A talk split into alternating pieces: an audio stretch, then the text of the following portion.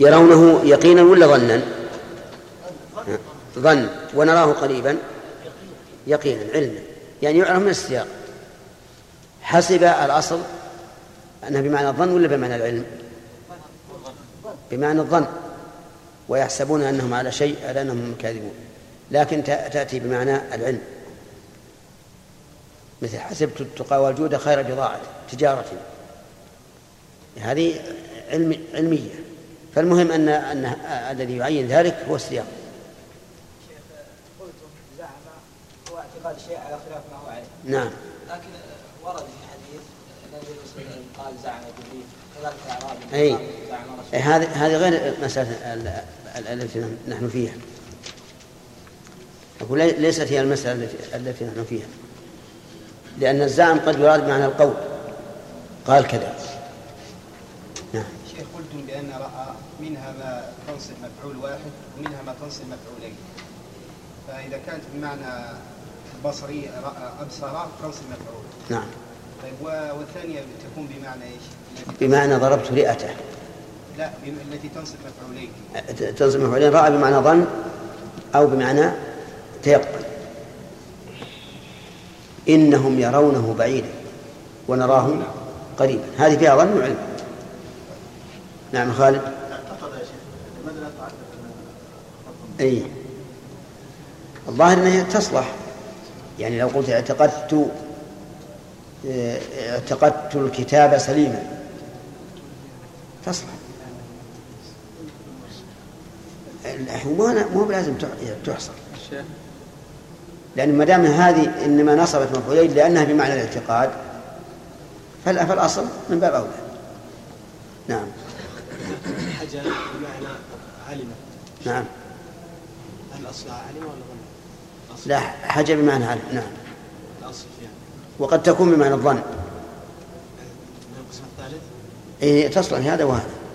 قلت لنا كتابة في لا التي لنفي الجنس. نعم. قلت لنا كتابة في, في, في التي لنفي لا التي لنفي الجنس. اي صحيح. لا نسيت اجيبه ولا موجودة. خص بالتعليق والإلغاء ما من قبل هب والأمر هب قد لا والتي كالسيارة والتي كالسيارة وهب تعلم والتي كسيرا أيضا بها انصب مبتدا وخبرا وخص بالتعليق والإلغاء ما من قبل هب والأمر هب قد ألزما كذا تعلم ولغير الماضي من سواهما اجعل كل ما له زكر. بس. بسم الله الرحمن الرحيم. الحمد لله رب العالمين وصلى الله وسلم على نبينا محمد وعلى آله وأصحابه ومن تبعهم بإحسان إلى يوم الدين. ما فائدة قول ابن مالك؟ أعني رأى. عبيد. إلى ما فائدته؟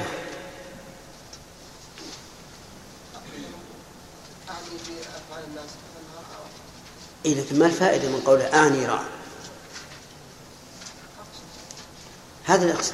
يعني ليش ليش يجيب أعني؟ زيادة كلمة في البيت.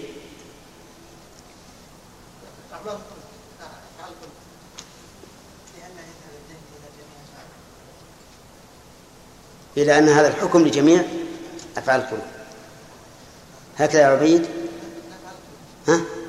لا أصلا ما كل فعل قلبي ينصب مفعوله فلهذا قال أعني رأى كأنه قال أخص رأى إلى آخره طيب تقول رأيت الشمس يحتاج إلى تكميل ولا لا؟ نعم يحتاج إلى تكميل؟ ما هو؟ بازغة. طيب. ما هو التفصيل؟ إيه. إن قصد الرؤية البصرية فلا يحتاج إلى تكميل. شو صحيح؟ طيب. خاصمني زيد فرأيته. لا تحتاج إلى تكميل. ها؟ لا تحتاج إلى تكميل. تحتاج إلى تكميل لا. ها. ما تحتاج. ليش؟ لأنها قد تكون بمعنى رأيته ضربت على رئته وقد تكون. وقد تحتاج إلى تكميل إذا كان قصد علمته مثلا رأيته مثلا خاصمني زيد فرأيته. مثلا رأيته فاجر. خصما ألد نعم. ممكن؟ إذن تحتاج إلى تكميل تفصيل. إيه. قصد كذا أو قصد طيب أحسنت. إذا قصد كذا فهو تحتاج وإلا فلا؟ طيب.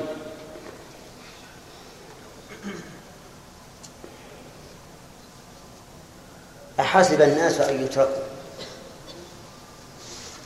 في من أفعال القلوب؟ نعم.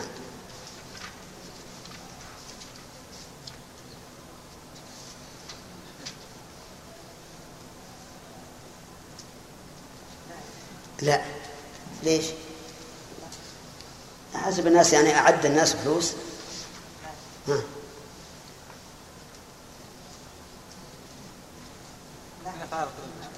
من أفعال القلوب. لأن بمعنى أظن الناس أن يترك. طيب. عددت الدنانير. تحتاج إلى تكملة.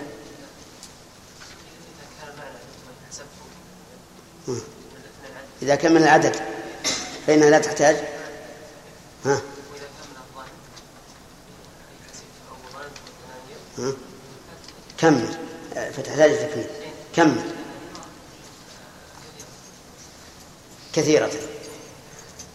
أي نعم. أو شرفا لصاحبها أو ما أشبه ذلك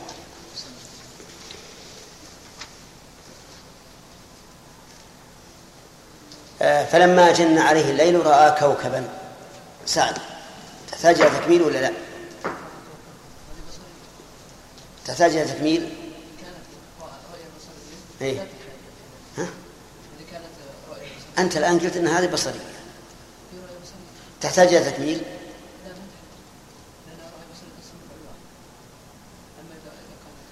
اترك أما حددت لك أنا آية هل تحتاج إلى تكميل أو لا؟ لماذا؟ أحسنت. وقد استوفت مفعولها. بارك الله فيك. طيب. زعمتني شيخا. زكي. قال الشاعر زعمتني شيخا ولست بشيخ إنما الشيخ من يدب دبيبا. هذه وش قلبية ولا بصرية ولا هذا شيء قلبي قلبية. هل نصبت مفعولين؟ نعم المفعول الأول آه، ألي ألي ألي في قوله زعمتني والقول الثاني شيخا أحسنت. طيب.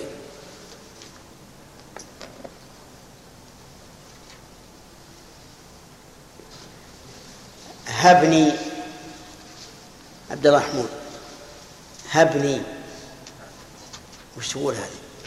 تحتاج إلى تكميل أو لا؟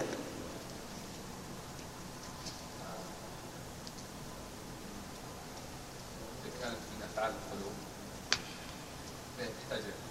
وإن كانت ليست من أفعال القلوب نعم توافقونه؟ ما يوافق فاهمين هذه؟ هبني. موسى. مطلقا.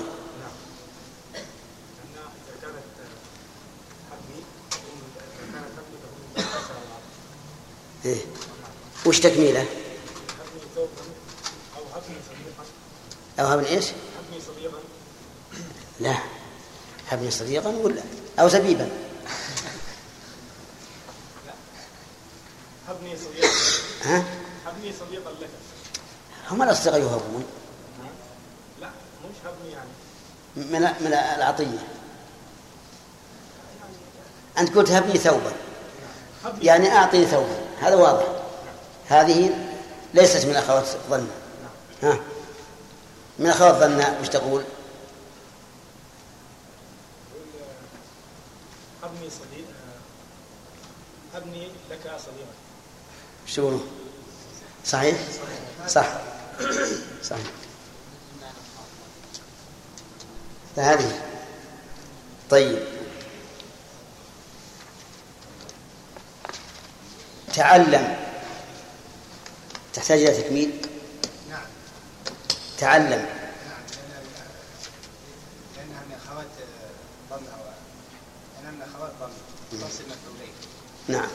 وإن كانت لا تكون بسبب الأمر إيش تقولون؟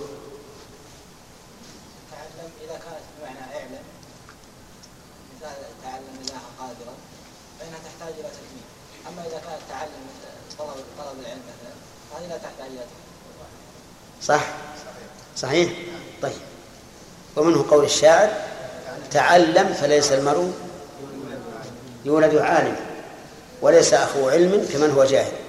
هذا تعلم من العلم. وعلى كل حال هي لها مفعول محذوف لكن ليس عمدة.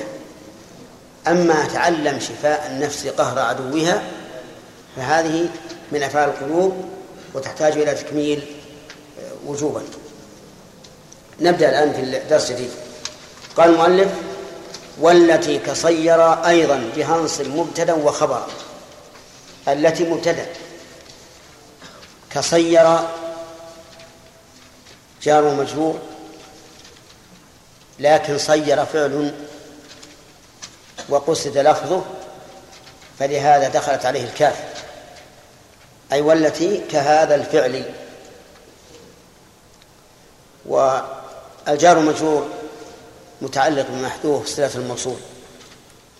وأيضا مصدر حذف منه العامل وجوبا وهو من آضع إذا رجع.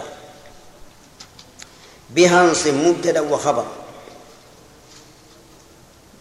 بها جار مجرور متعلق بنصب وانصب فعل أمر وفاعله مستتر وجوبا تقديره أنت. ومبتدا مفعول به وخبر معطوف عليه والجملة خبر التي والتي كصيرة انصب بها مبتدا وخبرا يقول مالك رحمه الله والتي أي والأفعال التي كصير أي التي بمعنى صير انصب بها مبتدأ وخبر. فتنصب مفعولين عمدتين أصلهما المبتدأ والخبر. مثال ذلك صيرت الحديد بابا. أي صيرت. أي حولت وجعلت. طيب. تقول اتخذت فلانا صديقا. أي نعم. أي صيرت. و وتقول أيضا رددت البياض سوادا. أي صيرت. ومنه عندي فرد شعورهن السود بيضا ورد بوجوههن البيض سودا. الشاهد قوله شعورهن السود بيضا. طيب. اتخذ الله إبراهيم خليلا. مثلها طيب. نصبت مبتدا وخبرا اذا كل فعل بمعنى صير دخل على مبتدا وخبر فإنه ينصبه كظن وأخواتها. بل هو من أخوات ظن ثم قال رحمه الله وخص بالتعليق والإلغاء ما من قبل هب. خص. يجوز أن تكون فعل أمر. ويجوز أن تكون فعلا ماضيا مبنيا لما لم يسمى فاعله لأن خص صالحة للصيغتين. كما تقول رد صالحة لفعل الأمر وصالحة للماضي الذي لم يسمى فاعله. خص أي أنت هذا إذا جعلنا خص فعل أمر. أما إذا جعلنا خص فعل ماضي مبين لما لم يسمى فاعله فنائب الفاعل قوله ما من قبل هب. ما من قبل هب. وعلى التقدير الأول تكون ما مفعولا به. خص بالتعليق والإلغاء. الفرق بين التعليق والإلغاء. أن التعليق هو إبطال العمل لفظا. لا محل. له وأما الإلغاء فهو على اسمه. يلغى العمل بهذه الأدوات لفظا ومحلا. ولهذا إذا جاء التعليق تقول الجملة من كذا وكذا في محل نصب سدت مسد مفعولي ظن هذا التعليق. فهي فهي علقت الأداة عن عملها بإيش؟ باللفظ. لكنها عملت محله أما الإلغاء فتلغيها بالكلية. فإذا قلت ظننت أن النجم طالع فهذا تعليق. وإذا قلت ظننت النجم طالع فهذا إلغاء. فالفرق إذا بين التعليق والإلغاء أن التعليق إبطال عملها لفظا والإلغاء إبطال عملها لفظا ومحلا طيب ما من قبل هب؟ ننظر إلى ما الذي قبل هب رأى خالد علم وجد ظن حسب زعم. عد حجى درى. جعل كم هذه؟ نعم. إحدى عشرة أداة. هذه يجوز فيها التعليق والإلغاء. وأما ما, ما وأما الذي بعدها فلا يجوز فيه تعليق ولا إلغاء. إذا جميع أفعال التصنيف لا يدخلها لا يدخلها الإلغاء ولا التعليق لأنها داخلة في مفهوم قوله ما من قبل هب.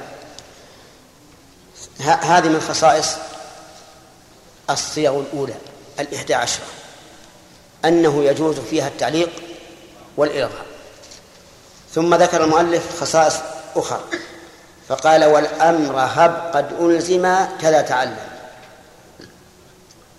والأمر هب هب من أفعال القلوب لكنها ملازمة للأمر أي لا ترد إلا بصيغة الأمر. فلا ترد بصيغة المضارع ولا بصيغة الماضي. بل هي دائما بصيغة الأمر. وقوله والأمر هب قد ألزم. مفعول مقدم لألزم. وهب مبتدأ. وقد حرف تحقيق. وألزم فعل ماضي والجملة خبر. خبر هب. ونائب الفاعل هو محل المفعول الأول. وتقدير الكلام على ترتيبه الطبيعي وهب قد ألزم الأمر. وهب قد ألزم الأمر. يعني أن هب لازم للأمر فلا يأتي مضارعا ولا يأتي ماضيا ولا يأتي اسم فاعل ولا اسم مفعول ولا جميع المشتقات ولا جميع المشتقات. كذا تعلم. يعني قد لزم قد ألزم الأمر. فلا يأتي مضارعا. ولا يأتي ماضيا ولا اسم فاعل ولا اسم مفعول ولا مصدرا. فصار عندنا أداتان لازمتان للأمر هما هب وتعلم. طيب. ولغير الماضي من سواهما اجعل كل ما له زكن لغير الماضي من سواهما. سوى إيش؟ سوى هب وتعلم. وقوله ولغير الماضي متعلق باجعل وكل مفعول اجعل. واجعل التي معنا من أي الأفعال؟ القلوب ولا التصير؟ تصير. يعني صير ما لسواهما آه، لغير الماضي كل ما له زكن وكل مفعول أول ولغير الماضي السابق مفعول ثاني. وما موصولة وزكن فعل ماضي مبين لما لم يسمى فاعله وله متعلق به والجملة صلة الموصول. وزكن بمعنى علم. يعني المؤلف رحمه الله أفادنا بهذا أن جميع أفعال القلوب وأفعال التصير وأفعال التصير كلها تتصرف. إلى المضارع والأمر واسم الفاعل واسم المفعول وغير ذلك إلا ما إلا صيغتان وهما هب وتعلم. فتقول ظننت زيدا فاهما. هذه إيش؟ ماضي. أظن زيدا فاهما. مضارع. ظن زيدا فاهما. ظن. لا إله إلا اسم ظن زيدا فاهما. ظن زيد فاهما. ماضي ما بين المجهول. طيب لماذا مسمى فاعل؟ طيب. أنا ظان زيدا فاهما. اسم فاعل. آه، زيد مظنون فاهما. اسم مفعول. فصار الآن جميع الأفعال القلبية والتصيرية تتصرف إلا هب وتعلم وما تصرف ف... ف... فما تصرف إليه فله حكم الماضي والله أعلم. زبتم ليش؟ ها؟ خمسة أبيات قايلين من قبل.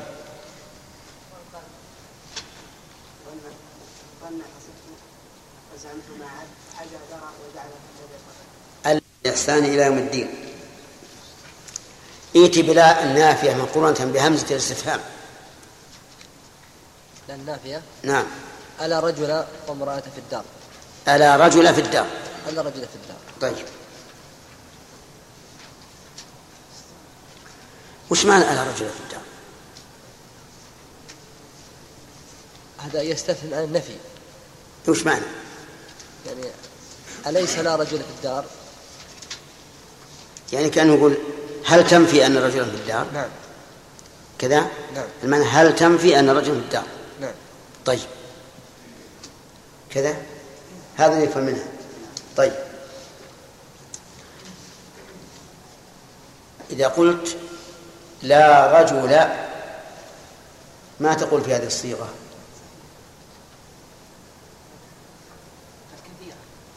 سبحان الله. لا رجل. إيش هو؟ إيش استفدنا؟ لا رجل إذا دل عليها دليل. بس أنا قلت لا رجل. ما يجوز. أنت تقول ك... طيب لا رجل. لماذا لا يصح أن نحذف الخبر هنا؟ لا دليل عليه. دليل ما ندري أن تقول لا رجل قائم لا رجل فاهم لا رجل موجود؟ ما ندري. طيب يا منصور إذا قيل لك هل, في البيت رجل؟ فقلت لا رجل. يجوز ولا لا؟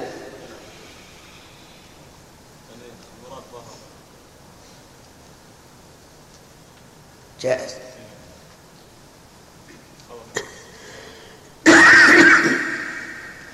ما فائدة قول ابن مالك؟ أعني رأى خاله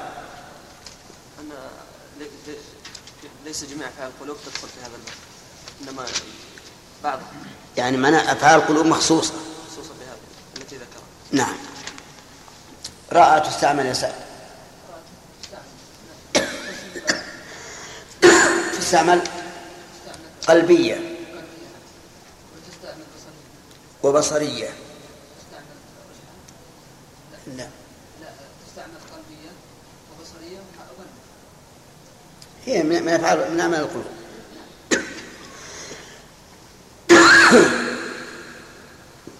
يلا ناصر. نعم. بقى وحده لا. لا إله إلا الله. ما ما أسهل ما اسهل النفي عندكم. رأى في المنام.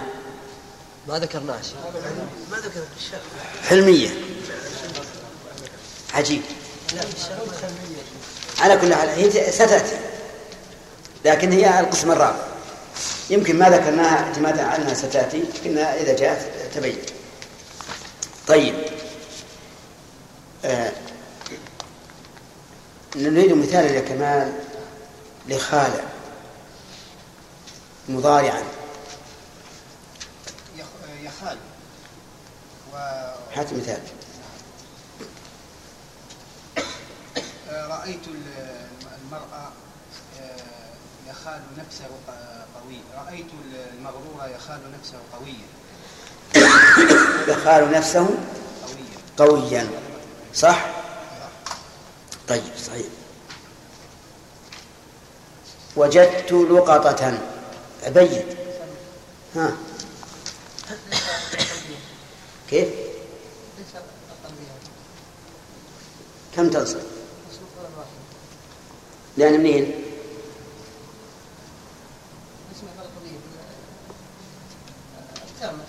يعني ليس ليس من أفعال القلوب. بل وجد الشيء وجدانا. طيب. وجدت على زيد. يلا يا خالد. ها. إيش تقول؟ ليس فعل قلب ما تسمع قولي ليش؟ لأنه فعل ها؟ فعل لازم. فعل لازم. وجدت عليه إما من الحزن أو من الغضب. طيب. ما هي التي لا تتصرف من هذه الأفعال؟ التي لا تتصرف آه، وهب تعلم ما بعد هب تعلم. هب تعلم لا لا تتصرف. يعني لا تأتي إلا؟ إلا في صيغة الماضي. ها؟ الماضي. لا تأتي إلا ماضيا. نعم. تعلم. لا تأتي إلا ماضيا. ها؟ امرا. لا تأتي إلا امرا. طيب. صحيح؟ آه، هات مثال لهب. هب هب الأمر حقيقة. هاب الأمر حقيقة. يعني يعتقده حقيقة. طيب تعلم.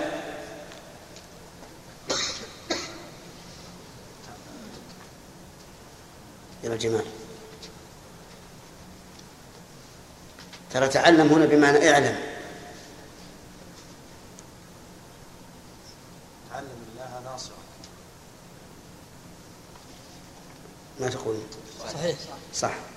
طيب يعني اعلم الله ناصر. قال المؤلف وجعل اللذ كاعتقد الذي يا خالد وش اللغة هذه الجديدة؟ إيش معنى اللذ الذي حذفت الياء منها؟ طيب ل- لماذا احترز بهذا القيد؟ لأنه جعل بمعنى صيغه جعل بمعنى صير احسنت هات مثال جعل بمعنى اعتقد. جعلت الطالب فاهما. جعلت الطالب فاهما. يمكن تعليمك اياه صيرته فاهم والاول ما هو فاهم. ها؟ تقصد الاعتقاد. زين.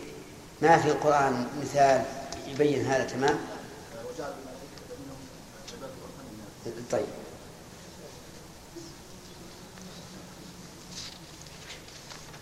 قال المؤلف التي كصير أيضا بهنص مبتدأ وخبر. آه، هل صير نفسها تنصب مبتدأ وخبرا؟ ها؟ اي صير نفسها هل تنصب مبتدأ وخبر صير. إيش تقول يا جماعة. صحيح؟ يعني إذا كان الذي بمعناها ينصب مفعولين فهي من باب أولى. طيب هات مثال. نعم. أي؟ طيب.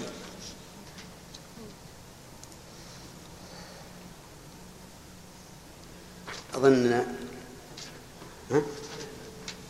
اللي بعده قرأنا طيب. ما هي التي يجوز فيها التعليق والإلغاء من هذه الأدوات؟ الأخ اسمه محمد. اسمك محمد؟ ها؟ فهد. يلا فهد. التي قبلها. كم عددها؟ كم عددها؟ لا ما أريد 12 تذكرها. كم عددها؟ 11 11 من عندها يا شيخ ها لا.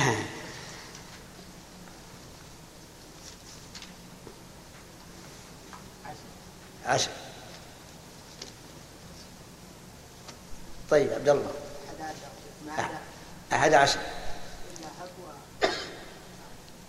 أحد عشر إلا هب وتعلم يعني 11 بس 11 وش له ما نستثني أحد عشر فعلا. طيب ما الفرق بين التعليق والإلغاء؟ تعليق أن يلغى اللفظ. نلغي اللفظ بغير المعنى. شلون؟ اللفظ غير محل الكلمة يعني لا ما نعم. التعليق هو ترك العمل باللفظ إبطال عملها إبطال عملها باللفظ دون المعنى وأما الإلغاء هو إبطال عليها لفظا ومعنى صح وعلى هذا ف- فلا يكون ل- ل- ل- لما بعدها محل من الإعراب.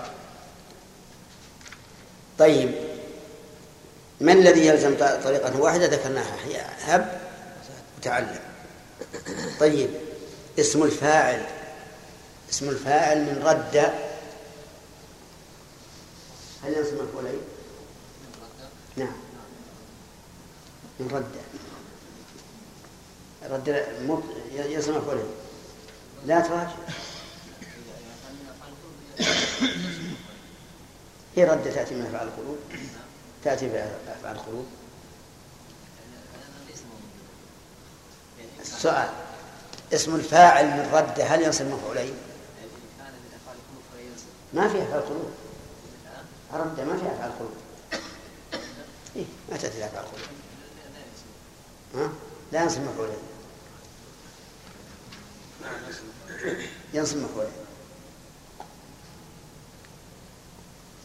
نعم ناصر. تصير. ها؟ خطأ. الأول لا ينصبه. ها؟ الأول يكون مضافا إليه.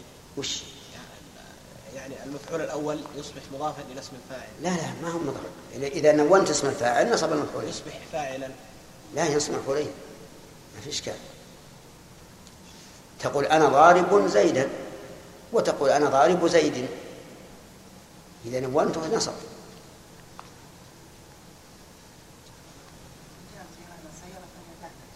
أي أحسنت. وإن كان بما رد رددت الشيء رددت ضالة مثلا. ما تنصب مفعولين ها؟ آه، الله المستعان. هذا المهم لابد من التفصيل.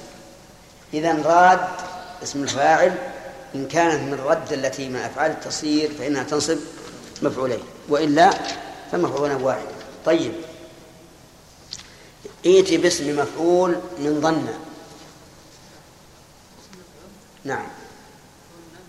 نعم.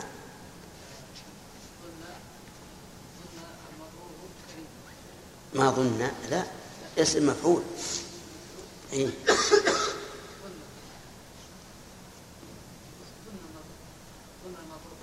هذه فعل هي.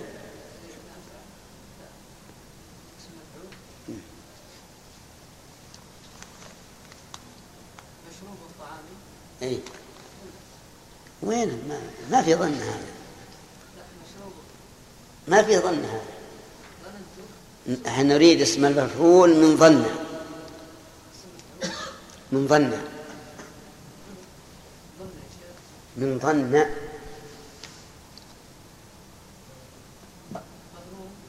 اي مظنون صح. لكن هذا المثال هات بمثال. مظنون الشيخ سائل إيش؟ مظنون الشيخ سائلا مظنون الشيخ. الشيخ مظنون الشيخ سائلا مظنون الطعام مظنون الطعام آه. ما يصلح مثلا كتاب الزاد مظنون قراءته قراءته نافعة. مظنون قراءته نافعة. صحيح؟ كما تقول ظننت قراءته نافعة. يعني إذا يسهل عليك الأمر هات الفعل مبني للفاعل ويسهل عليك. نعم. إذا زاد المستقنع مظنون قراءته نافعة. صح؟ هنا بدلها تقول زاد المستقنع ظنت قراءته نافعة. حوله مرة ثالثة زاد مستقبلا ظننت قراءته نافعة. طيب. والفاعل المفعول الثاني. ها؟ نائب الفاعل يكون المفعول الأول. إذا بني المجهول أو لما لم يسمى فاعله صار نائب الفاعل هو المفعول الأول. نعم ثم قال إن سمحت سؤال قبل بالنسبة ل-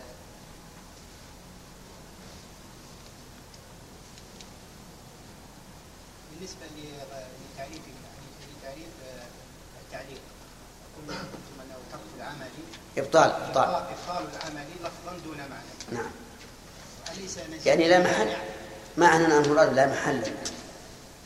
معنى يعني لا محل. لا لا نزيد لمانع. ما هو شرط. لأنه لا يكون إلا لمعنى أصلا لا يكون إلا لمعنى لأن أسباب التعليق موجودة ألفاظ معينة. ثم قال المؤلف رحمه الله وجوز الإلغاء والتزم التعليق. لما ذكر رحمه الله الأدوات التي يجوز فيها الإلغاء والتعليق بين حكم الإلغاء وحكم التعليق وما موضع الإلغاء وما موضع التعليق. أمر والإلغاء مفعول به لا في الابتداء لا نافية. في الابتداء جار مجرور متعلق بمحذوف تقديره لا تجوزه في الابتداء ويجوز أن يكون متعلقا بجوز. وانوي ضمير الشأن إلى آخره. جوز الإلغاء وهو إبطال العمل لفظا ومحلا. لفظا ومحلا. لكن استثنى رحمه الله الابتداء. إلا في الابتداء فلا تجوز الإلغاء فإذا قال قائل وهل هناك شيء غير الابتداء؟ قلنا نعم. الأدوات الأداة إما أن تكون في ابتداء الجملة أو في وسطها أو في آخرها. الأداة إما أن تكون في أول الجملة أو في وسطها أو في آخرها. فإذا قلت زيد قائم ظننت فالآن الأداة في الآخر. الأداة في الآخر. و والمفعول في الابتداء. وابن مالك يقول لا تجوز الإلغاء في الابتداء أي فيما إذا كان المعمولان سابقين على الأداة. فإذا كان المعمولان سابقين على الأداة فالإلغاء لا يجوز. فإذا قلت زيد قائم ظننت فهذا ممنوع. ليش؟ لسبق المعمولين على العامل. صح؟ صرتوا تتبعون على غير على غير هدى. غير صحيح. يعني جوز الإلغاء لا إذا وقعت الأداة في الابتداء فلا تجوز. وأنتم ماشيين ما شاء الله. طيب. يعني يقول إذا وقعت الأداة في الابتداء فلا تجوز الإلغاء. لا يجوز. وإن وقعت في غير الابتداء فإنه يجوز. أفهمتم؟ فأين تقع الأداة؟ أحيانا تقع في الابتداء. أحيانا في الوسط أحيانا في الأخير. إن وقعت في الابتداء فالإلغاء ممنوع. مثل أن تقول ظننت زيد قائم. هذا ممنوع. لأن الأداة وقعت في الابتداء. طيب إن وقعت في الوسط جاز الوجهان الإلغاء والإعمال. فتقول زيدا ظننت قائما. زيدا ظننت قائما. وتقول زيد ظننت قائم. يجوز ولا ما يجوز؟ طيب. إن وقعت في الأخير الأداة فكذلك يجوز الإلغاء. فتقول زيد قائم ظننت. زيد قائم ظننت. فصار الأحوال ثلاث الحال الأولى أن تتقدم الأداة فيمتنع الإلغاء.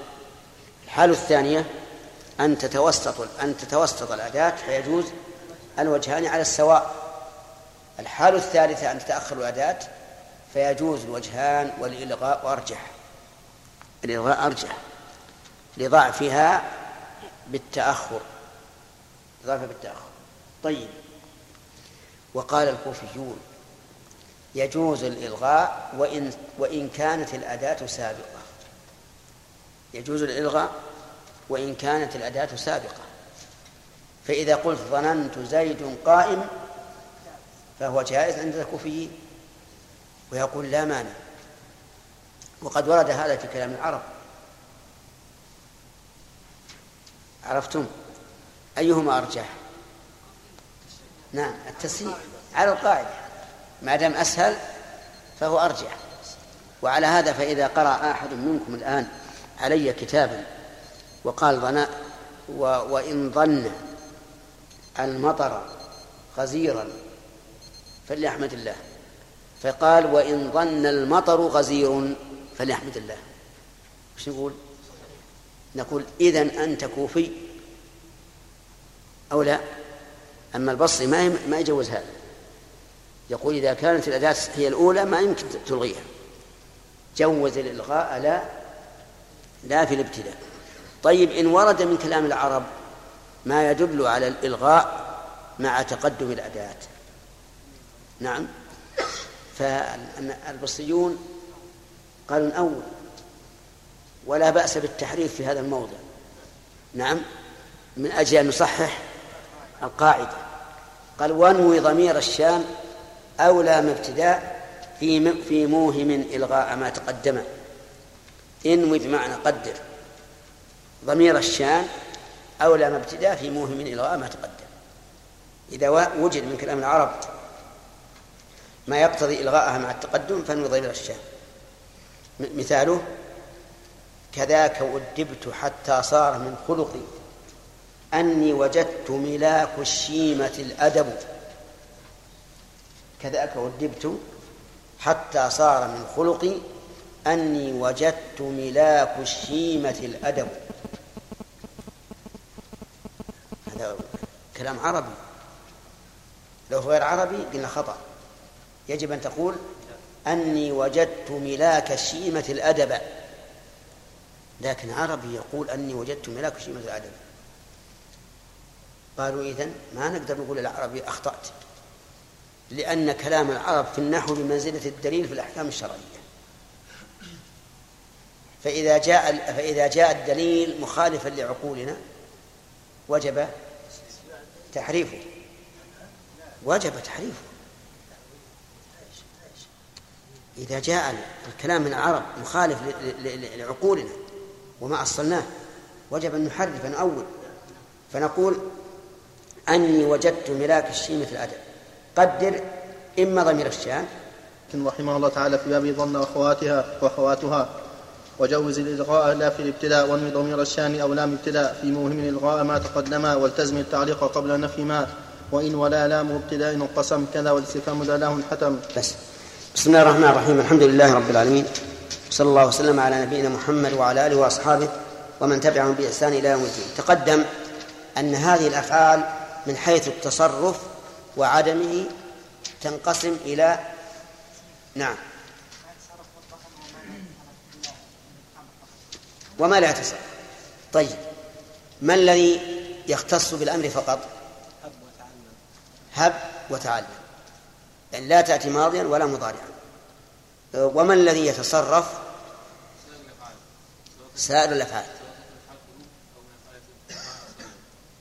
نعم. من أين يؤخذ هذا من كلام ابن مالك وهب تعلم والتي كسيرات عميد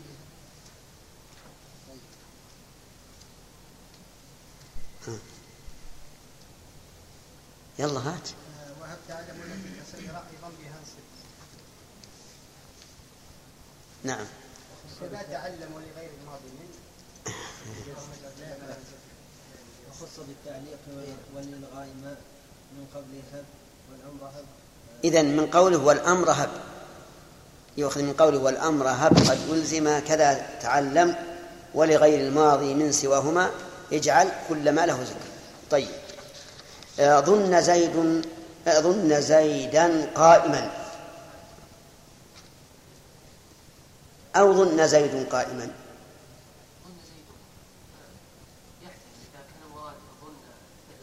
نعم. نعم. نعم. أحسنت. صح؟ صحيح. ولهذا لو خاطبك إنسان فقال ظن زيد قائما ما تستطيع تغلطه. إذا قلت قل ظن زيدا قائما ماذا يقول لك؟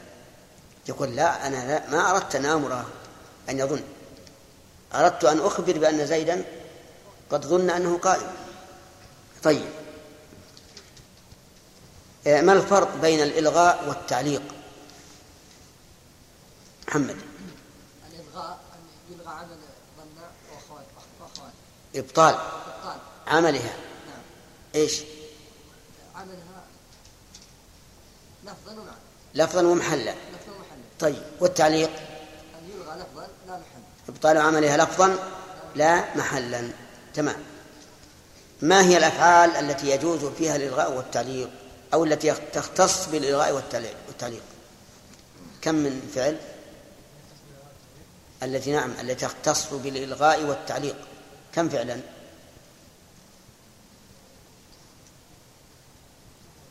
ما حضر الدرس إيه. نعم. أحد عشر فعلا. طيب. آه، ممكن تذكرها؟ نعم. استعن بالله.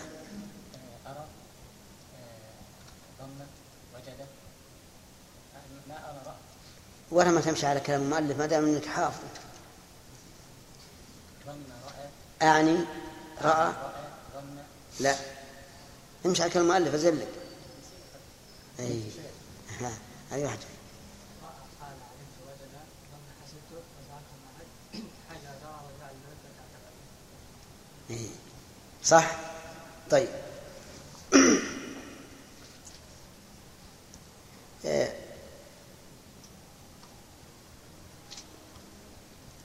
متى يمتنع الإلغاء؟ ما حضرت. طيب. خالد. يمتنع الإلغاء. يمتنع الإلغاء إذا إذا تقدمت إذا تقدمت إذا أو أحد أخواتها على على المنصوبين. المفعولين. على المفعولين. طيب. يعني معناه إذا تقدم الفعل على المفعولين امتنع الإلغاء. طيب مثاله. آه، آه، حسب زيدا حسب زيدا قائما. ما ألغيته. حسبت زيدا قائما. ما ألغيته. يمتنع أنا أريد الإيه هذه الصورة الممتنعة. الممتنعة؟ إي نعم. يمتنع الإلغاء إذا قدمت؟ إي هات الصورة الصورة الحكم عرفناه. متى تقدم الفعل امتنع الإلغاء لكن ما هي الصورة؟ حسبت زيدا قائما. حسبت زيدا قائما. هي ملغاة الآن. طيب أنا أريد أن تمثل لي بصورة الإلغاء آه، زيد قائم حسبت. سبحان قدم الفعل حسبت حسبت زيد. زيد قائم. هذا ممتنع. كذا؟ طيب. آه، ما تقول في قول الشاعر كذاك أدبت حتى صار من خلقي أني وجدت ملاك الشيمة الأدب. ناصر.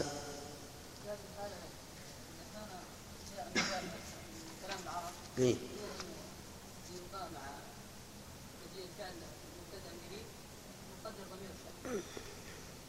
نقدر أحد أمرين إما ضمير الشان وإما وإما.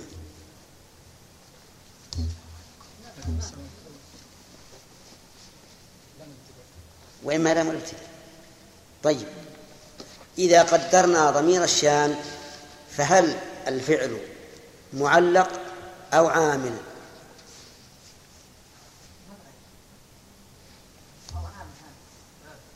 عامل. طيب. آه، آه، هات ال... ال... نعم. نعم. اعرف. فعل وفاعل وجدت في الوقت. ومفعولها الأول ضمير الشأن محذوف نعم. تضي وجدته. ملاكم.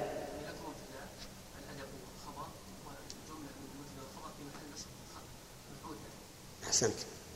إذا إذا نوينا ضمير الشان صارت ال- الأداة عاملة. وإذا نوينا لام الابتداء. أو ما حضرت بعد؟ إيه طيب. ها؟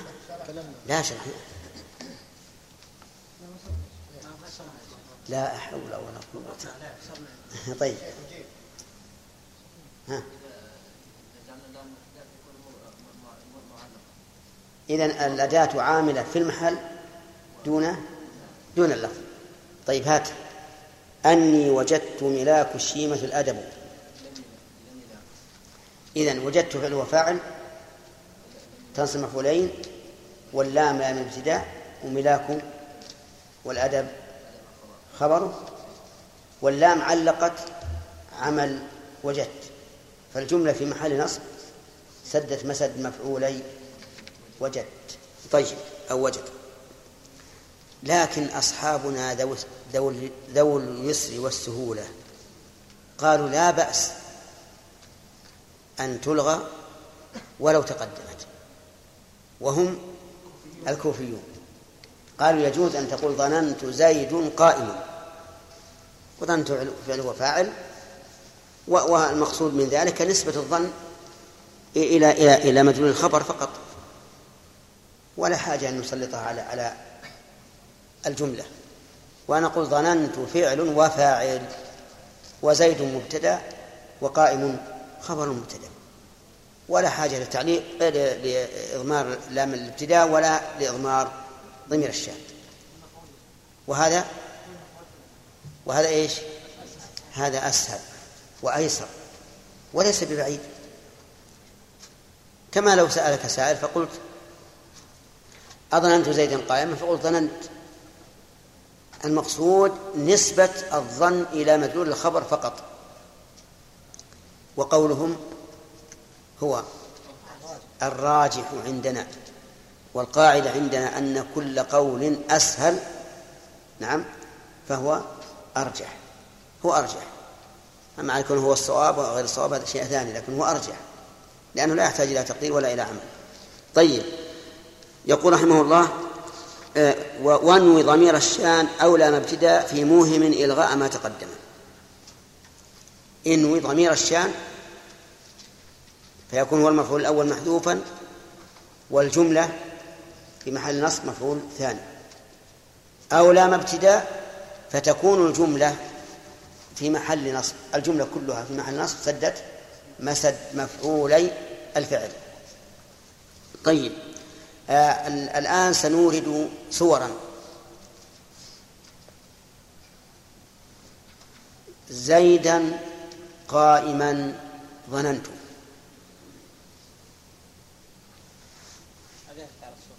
صحيح ولا صحيح؟ طيب. زيد قائم ظننت. نعم. لكن جائزة ولا لا؟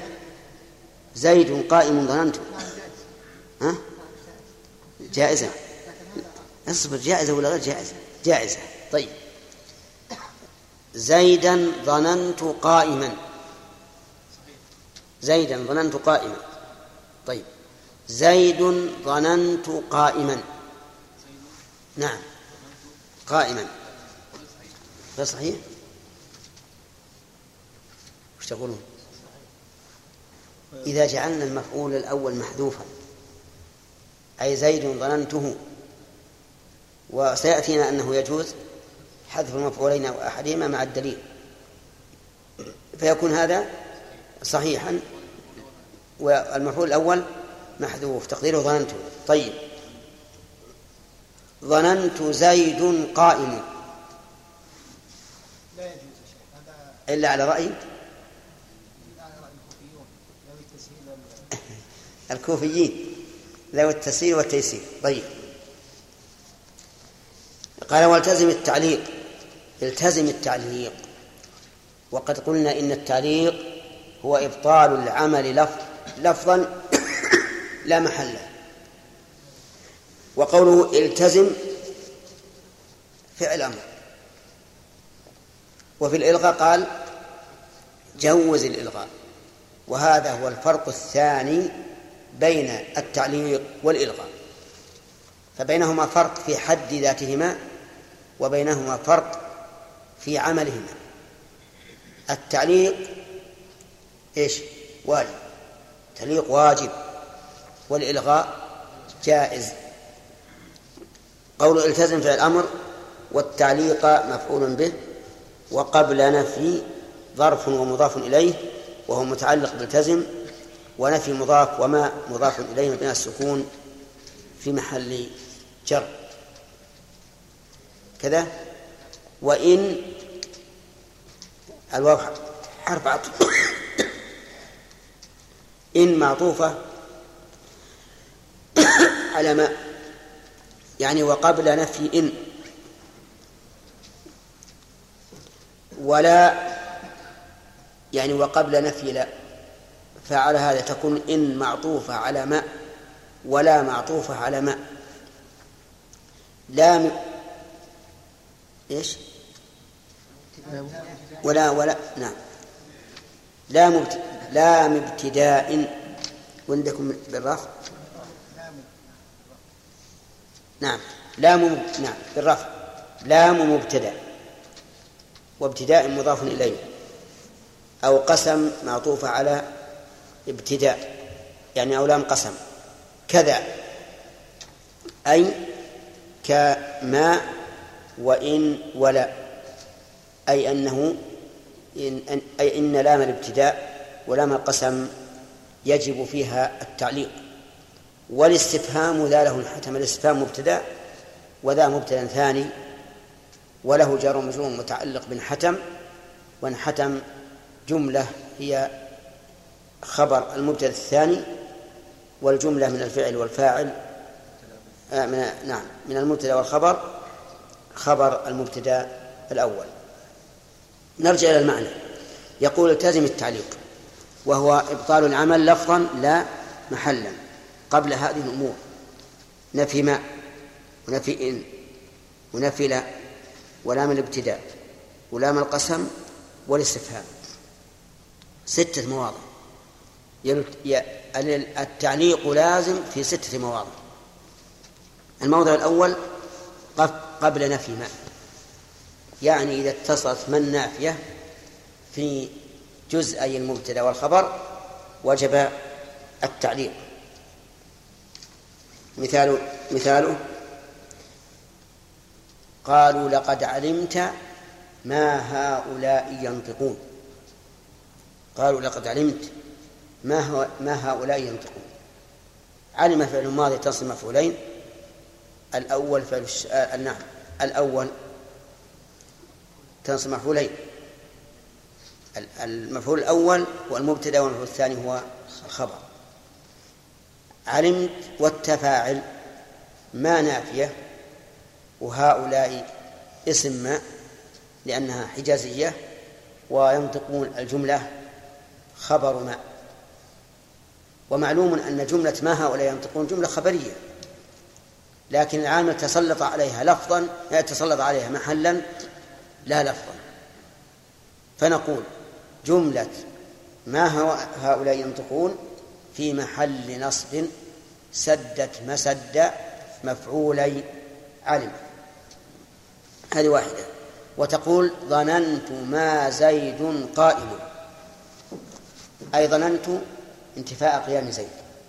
هذا هو المعنى. فنقول في ظننت ما ظننت فعل هو فاعل وما نافية وزيد مبتدأ وقائم خبره. إلا على لغة الحجازيين فنقول علمت ما زيد إيش؟ قائما. طيب. الثاني قبل نفي إن. كقوله تعالى وتظنون إن لبثتم إلا قليلا. تظنون إن لبثتم إلا قليلا. أي تظنون ما لبثتم إلا قليلا. ومعلوم أن أن تظنون متصرف من ظن فهو ينصب مفعولين. ولكن هذا الفعل معلق لدخول إن على جزئي الجملة الخبرية. الثاني قبل نفي لا. تقول علمت لا زيد قائم ولا عمرو. أو لا زيد قائم ولا قاعد. فعلمت فعل وفاعل ولا نافية وزيد مبتدأ. قائم خبر مبتدأ. ولا عمر الواحد عطف ولا نافية وعمر مبتدأ والخبر محذوف والتقدير ولا عمر قائم وإن شئت فقل إنه معطوف على لا زيد. لا مبتدأ هذا الثالث أو الرابع؟ الرابع. يعني إذا اقترن إذا اقترنت الجملة الخبرية الواقعة في سياق هذه الأفعال بلام الابتداء فإن لام الابتداء توجب تعليق الفعل. تقول علمت لزيد منطلق. ولا يصح أن أقول علمت لزيدا منطلقا بل أقول علمت لزيد منطلق. فعلمت فعل وفاعل واللام لام الابتداء وزيد مبتدا ومنطلق خبره والجملة في محل نصب سدت مسد مفعولين. علم أو قسم يعني لام القسم. كقول الشاعر ولقد علمت لتأتين منيتي إن المنايا لا تطيش سهامها. الشاهد قوله إيش؟ لتأتين. ولهذا لا يمكن أن نقول إن جملة تأتين في محل نصب يعني على آه على أنها مفعول وأن الفعل سلط عليها بل نقول الجملة من الفعل والفاعل سد مسد مفعولي ظن لأنك لو قلت إن الجملة في محل نصب احتجت إلى إلى المفعول الثاني ولكنه لا نحتاج إليه لأن العمل الآن علق. طيب و والثالثة؟ السادس. السادس. قال والاستفهام ذا له انحتم يعني أيضا إذا وقعت الجملة التي بعد هذه الأفعال استفهاما فإنه فإنها تعلق. تقول علمت أين زيد؟ علمت أين زيد؟ فعلمت فعل وفاعل وأين اسم استفهام؟ وهي خبر المبتدأ مقدم وزيد مبتدا مؤخر. والجملة في محل نصب سدت مسد مفعولي علمت. وكذلك لو قلت علمت أزيد عندك أم عمرو؟ فنقول الهمزة الاستفهام وزيد مبتدأ وعندك الظرف خبر وأم حرف عطف وعمر معطوف على زيد. والجملة في محل نصب سدت مسد مفعولي علمت. طيب. لا ما هي مفعول. لكن الجملة كلها الجملة التي دخل عليها دخل عليها همزة السهام في محل نصب. سدت مسد مفعولي عليه. كمال. شيخ ولكن مثال علمت أزيد عندك أم عمرو. نعم. يعني في المعنى هل صحيح؟ العلم ينافي السؤال اي صحيح. يعني علمت أي الرجلين عندك. هذا المعنى. بالنسبة لأين إذا قلنا علمت أين زيد؟ إذا قلنا أين زيدا هل تعتبر مع ال- لا ما يصلح لا إذا قلنا باعتبار اسم شر اسم ظرف أين زيد؟ أي مكان زيد؟ لا ما يصلح ما يستقيم لأن أين؟ ما هي مصدرية. ما يمكن تثبت المصدر.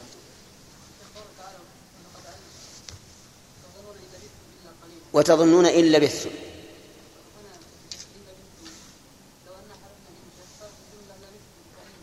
ما يستقيم أه، حتى الجملة الفعلية يمكن يمكن أن تكون خبرا للمبتدأ وهي في محل نصب.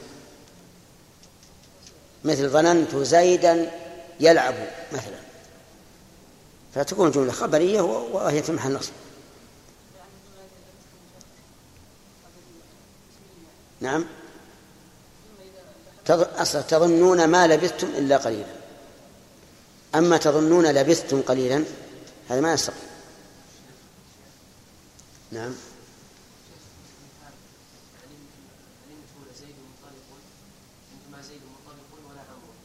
كيف؟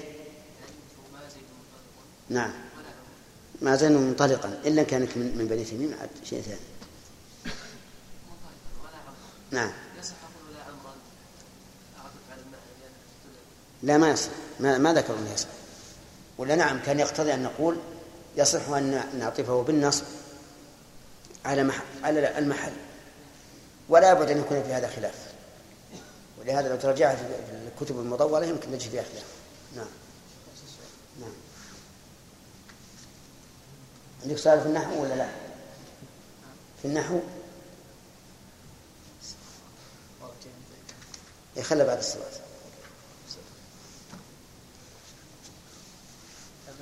فما لهؤلاء القوم في التفسير إعراب اللام؟ اللام هذه حرف جر. لكنها فصلت عن اسم الإشارة اتباعا للرسم العثماني. نعم. حرف جر. لكن اللي ينظر إلى كتابة المصحف يظن أن اللام تابعة لما وليس كذلك. لكنها كتبت هكذا اتباعا للرسم العثماني فقط. نعم.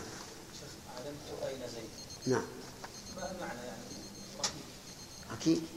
علمت أين زيد طيب.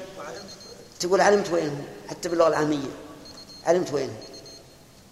يعني علمت نسبة مكانه. هذا المعنى. ولا صحيح إن قد يتبادل الإنسان أين زيد كيف تقول زيد وتعلمت؟ يقول المعنى علمت نسبة مكانه. ولهذا أنت إذا قلت علمت أين زيد معناها بدون استفهام علمت مكان زيد طيب أين تعرف الخبر مقدم إي نعم. وكل أدوات الاستفهام إذا قدمت خبر مقدم إذا كان الذي بعدها معرفة فتكون خبرا مقدما. وكذلك الجار والمجرور لأن المعرفة أحق بكونها مبتدأ. نعم. مبنية على الفتح أي نعم. أين؟ أي مبني على الفتح.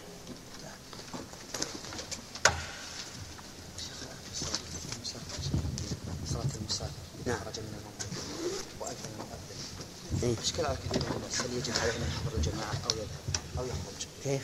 يعني إذا أذن المؤذن وهو خارج من منطقة أي منطقة؟ من منطقته من البلد نفسه؟ من البلد. أي. وأذن المؤذن نعم. أو قيمة الصلاة. لا نعم. هل يجب عليه إذا كان ما إذا كان ينقطع عن عن سفره يؤثر على سفره فلا يستمر في سفره إذا كان يضر. إيه، إذا كان يؤثر عليه. وإذا كان إذا الألفية سمى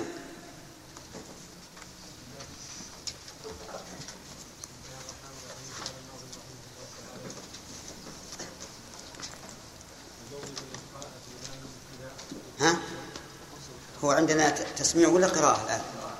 يلا اقرأ. قرينا هذا. ها؟ ها؟ وظني. تهمة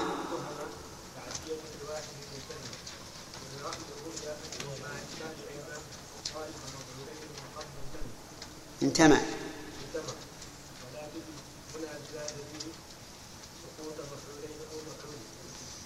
بس بسم الله الرحمن الرحيم. الحمد لله رب العالمين. وصلى الله وسلم على نبينا محمد وعلى آله وأصحابه ومن تبعهم بإحسان إلى يوم الدين. قال المؤلف رحمه الله لعلم عرفان وظن تهمة تعدية لواحد ملتزم أولا الإعراب. تعدية مبتدأ. وهو نكرة. وسوغ الابتداء به وهو نكرة. تأخيره. وقوله لعلم عرفان هذا هو الخبر مقدما. وقوله لواحد ملتزمة يعني أنها أنه يلتزم أن يتعدى لواحد لا لاثنين بخلاف العلم الذي بمعنى الظن كما سبق. يقول رحمه الله لعلم عرفان يعني العلم الذي بمعنى المعرفة ينصب مفعولا واحدا. مثال ذلك تقول علمت زيدا بمعنى عرفته ومنه قوله تعالى والله أخرجكم من بطون أمهاتكم لا تعلمون شيئا. أي لا تعرفون. ولهذا لم تنصب إلا مفعولا واحدا. وبكلام ابن مالك رحمه الله عرفنا أن العلم أن العلم يأتي بمعنى المعرفة. وهو كذلك. لكن المعرفة تختص بالمحسوسات. وتكون بعد التباس. وتصلح للظن واليقين. ولهذا قال العلماء في القواعد في في العقيدة قالوا لا يجوز أن يوصف الله بأنه عارف. ويجوز أن يوصف أن يوصف بأنه عالم. وذلك للفروق الثلاثة التي ذكرناها. فإن قال قائل كيف تقول إنه لا لا يجوز أن يوصف الله بأنه عارف مع أنه قال في الحديث الصحيح تعرف إلى الله في الرخاء يعرفك بالشدة في الشدة. فالجواب أن المعرفة هنا بمعنى العناية يعني يعتني بك. وذلك لأنها لو كانت المعرفة التي بمعنى العلم لكان الله يعلمه سواء تعرف إليه أم لم يتعرف. قال وكذلك ظن التهمة. ظن التهمة يعني الظن الذي بمعنى اتهم. تقول ظننت زيدا أي اتهمته ومنه قوله تعالى وما هو على الغيب بظنين أي بمتهم. وبهذا نعرف الآن أن علم تأتي بمعنى عرف فلا تنصب إلا مفعولا واحدا وأن ظن تأتي بمعنى اتهم فلا تنصب إلا مفعولا واحدا. قال ولرأى الرؤيا إن مما لعلم طالب مفعولين من قبل انتمى. قوله لرأى الرؤيا متعلق بقوله إن مي أي انسب وما لعلم طالب مفعولين طالب مفعولين هذه حال. من علم من قبل انتمى أي انتسب. أي من قبل لأنه ذكر علم العرفان فاحتاج أن يقيدها بقوله من قبل أي العلم الذي بمعنى الظن أو بمعنى اليقين هذه تنصب مفعولين كذلك رأى الرؤيا لرأى التي من الرؤيا اللي في المنام تنصب مفعولين. قال الله تعالى في سورة يوسف قال لأبيه يا أبت إني رأيت إيش؟ أحد عشر كوكبا والشمس والقمر رأيتهم لي ساجدين. وقال الملك إني أرى سبع بقرات سمان يأكلهن سبع عجاف فرأى الرؤيا تنصب مفعولين وتقول رأيت في المنام رجلا يأكل تمرا. هذا أيضا حلمية. طيب قوله آه، طالب مفعولين من قبل انتماء. إذن تنصب مفعولين. أحدهما المبتدأ والخبر لأنه أحالنا على المفعولين اللذين تنصبهما علم اليقينية والظنية. طيب. ثم قال المؤلف ولا تجز هنا بلا دليل سقوط مفعولين أو مفعول. لا تجوز هنا. يعني في باب ظن وأخواتها. بلا دليل سقوط طيب. لا تجوز هنا آه، الإعراب نسيناه. لا لا ناهية. ولهذا جزم الفعل بعدها. لكن جزم بماذا؟ بإيش؟ لا العلامة علامة الجزم. السكون. أين ذهبت الياء؟ لأن أصل تجز تجيز. حذفت ها؟ لالتقاء الساكنين. والقاعدة فيما إذا التقى ساكنان ما أشار إليه في الكافي حيث قال نعم. واحد يا نعم. إن ساكنان التقى يكسر ما سبق وإن يكن لينا فحذفه استحق هنا لين ولا لا؟ الزاي ساكنة واليا ساكنة احذف الياء. وقوله سقوط هذه مفعول تجز. وقوله مفعولين مضاف إليه أو مفعول معطوف. يقول رحمه الله لا تجز حذف المفعول الواحد أو المفعولين في باب ظن وأخواتها إلا إلا بدليل. وهذا الحكم الحقيقة فرد من أفراد القاعدة العامة وهي حذف ما يعلم جائز. طيب فإذا دل الدليل على الحذف جاز. فإذا قال لك قائل من ظننته قائما فقلت ظننت زيدا. وش اللي حذف؟ قائما. المفعول الثاني. وإذا قال لك ما ماذا تظن زيدا؟ فقلت أظن قائما. يعني أظن زيدا قائما. طيب. آه المفعولين جميعا. لو قال لك قائل آه ماذا تعلم عن زيد؟ أقائما هو أم قاعدا؟ فماذا تقول؟ أظن قائما. هذا مفعول واحد. المفعولين كيف؟ ها؟ أي. لو قال أتظن زيدا قائما قال أظن. يعني أظن زيدا قائما. والخلاصة أنه يجوز حذف أحد المفعولين وحذف جميع المفعولين. كل ذلك بعد وجود الدليل. فإن لم يوجد دليل فإنه لا يجوز الحذف لأنه إذا حذف بدون دليل حصل في الكلام التباس ولم يفد الفائدة المطلوبة. ثم قال وكتظن نجعل تقول إن ولي مستفهما به ولم ينفصل بغير ظرف أو كظرف أو عمل وإن ببعض ذي فصلت يحتمل وأجري القول كظن مطلقا عند سليم نحو قل ذا مشفقا طيب. يقول رحمه الله كتظن نجعل تقول. أصل هذه المادة تقول آه أنها لا تنصب وإنما يأتي مقولها جملة. هذا الأصل. ولهذا تكسر إن بعدها. كما قال تعالى قال إني عبد الله. هذا الأصل. وتقول قلت زيد قائم ولا تقل قلت زيدا قائما. فما دام المراد بها القول فإنها لا تنصب مفعولين بل تنصب الجملة على أنها مقول القول. لكن قد تأتي بمعنى الظن.